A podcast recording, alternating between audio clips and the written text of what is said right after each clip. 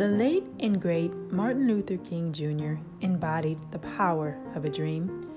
Leading with his mind, his words established hope, manifesting his visions of possibilities and drive of opportunities for all that generated his legacy of purpose. For dreams have a way of harnessing purpose. They tap into our imagination, revealing our aspirations, awakening us into the sense of meaning, in which we generate through our pursuits, from courageous acts to achieving goals. These bold drives of hope become a kingdom of dreams.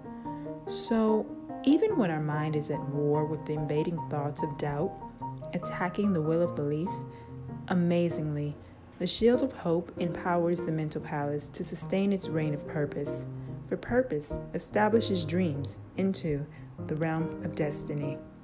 Fellow listeners, however you choose to manifest your kingdom, know that when your choices rule with hope, your dreams reign with power. By definition, a dream is a series of thoughts, images, sensations occurring in our mind during sleep a cherished aspiration, ambition, and ideal. But in some cultures, like in the Native Americans, dreams represent spiritual guidance, a commune with ancestors of wise counsel, healing the mind, influencing the conscious soul to develop character and spiritual traits like wisdom, confidence, maturity, kindness, and loyalty.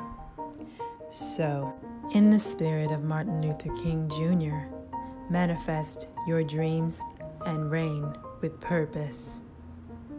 This is the end of episode 10, Kingdom of Dreams. Thank you so much for tuning in.